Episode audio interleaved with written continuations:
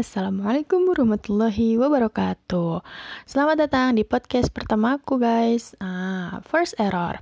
Kali ini kita akan membahas pentingnya sebuah administrasi. Bener gak sih? Selama ini tuh kita sering salah mengartikan apa itu administrasi. Nah, bukan cuma kalian kok, begitupun denganku. Kadang aku hanya berpikir kalau administrasi itu soal keuangan atau yang bersangkut pautan dengan uang. Padahal ternyata administrasi itu sebuah proses. Dalam arti singkatnya, administrasi itu proses catat mencatat. Nah, kalau dalam arti luas, nih ya, kalau administrasi itu adalah sebuah kegiatan di mana agar bisa mencapai tujuan yang sudah ditetapkan. Administrasi itu sebagai konsep dasar. Artinya, ketika kita mau melakukan suatu kegiatan, kita misalkan kita ingin melakukan suatu organisasi, ingin menciptakan uh, donasi untuk COVID, wabah COVID saat ini. Tentu kita membutuhkan administrasi yang tepat, prosesnya bagaimana, urutannya bagaimana, step-stepnya bagaimana. Nah, dan tujuannya adalah yang terpenting. Artinya, Ketika proses administrasi ini baik, maka hasil dari tujuan tersebut pun akan baik gitu ya kan. Nah, tahu nggak sih kalian bahwa administrasi itu bukan sekedar satu orang yang menjalankan. Bisa satu orang, tetapi akan lebih baik ketika kita bisa menjalankan dua orang atau lebih. Nah, dalam proses administrasi ini, kita nggak bisa uh, satu kepala mengemukakan semua ide, tetapi kita harus mengumpulkan dari semua ide beberapa orang tersebut. Nah, contohnya kan tadi udah aku bilang ya, kita melakukan sebuah kegiatan donasi.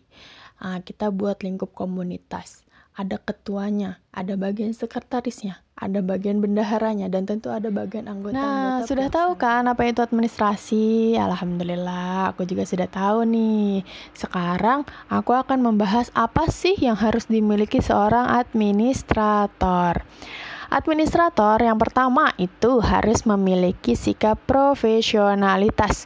Artinya, seorang administrator ini harus mampu bisa mengayomi anggotanya, memberi contoh kepada anggotanya, kepada orang-orang sekitarnya, dan mengevaluasi setiap kegiatannya.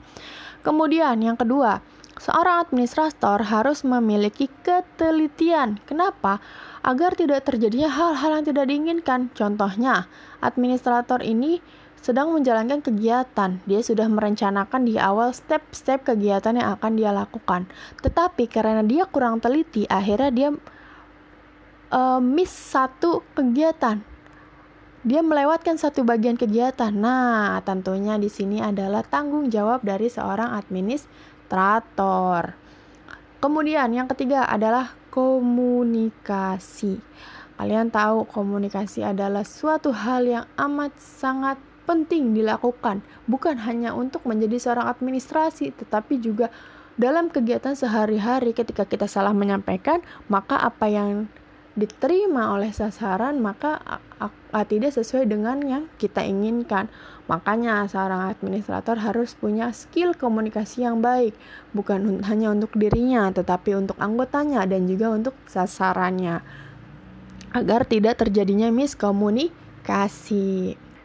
Poinnya adalah administrasi kita harus tahu apa yang dikerjakan, siapa yang mengerjakan, kapan kita mengerjakan hal itu, di mana prosesnya akan dikerjakan, bagaimana step-stepnya, dan untuk siapa administrasi ini dilakukan.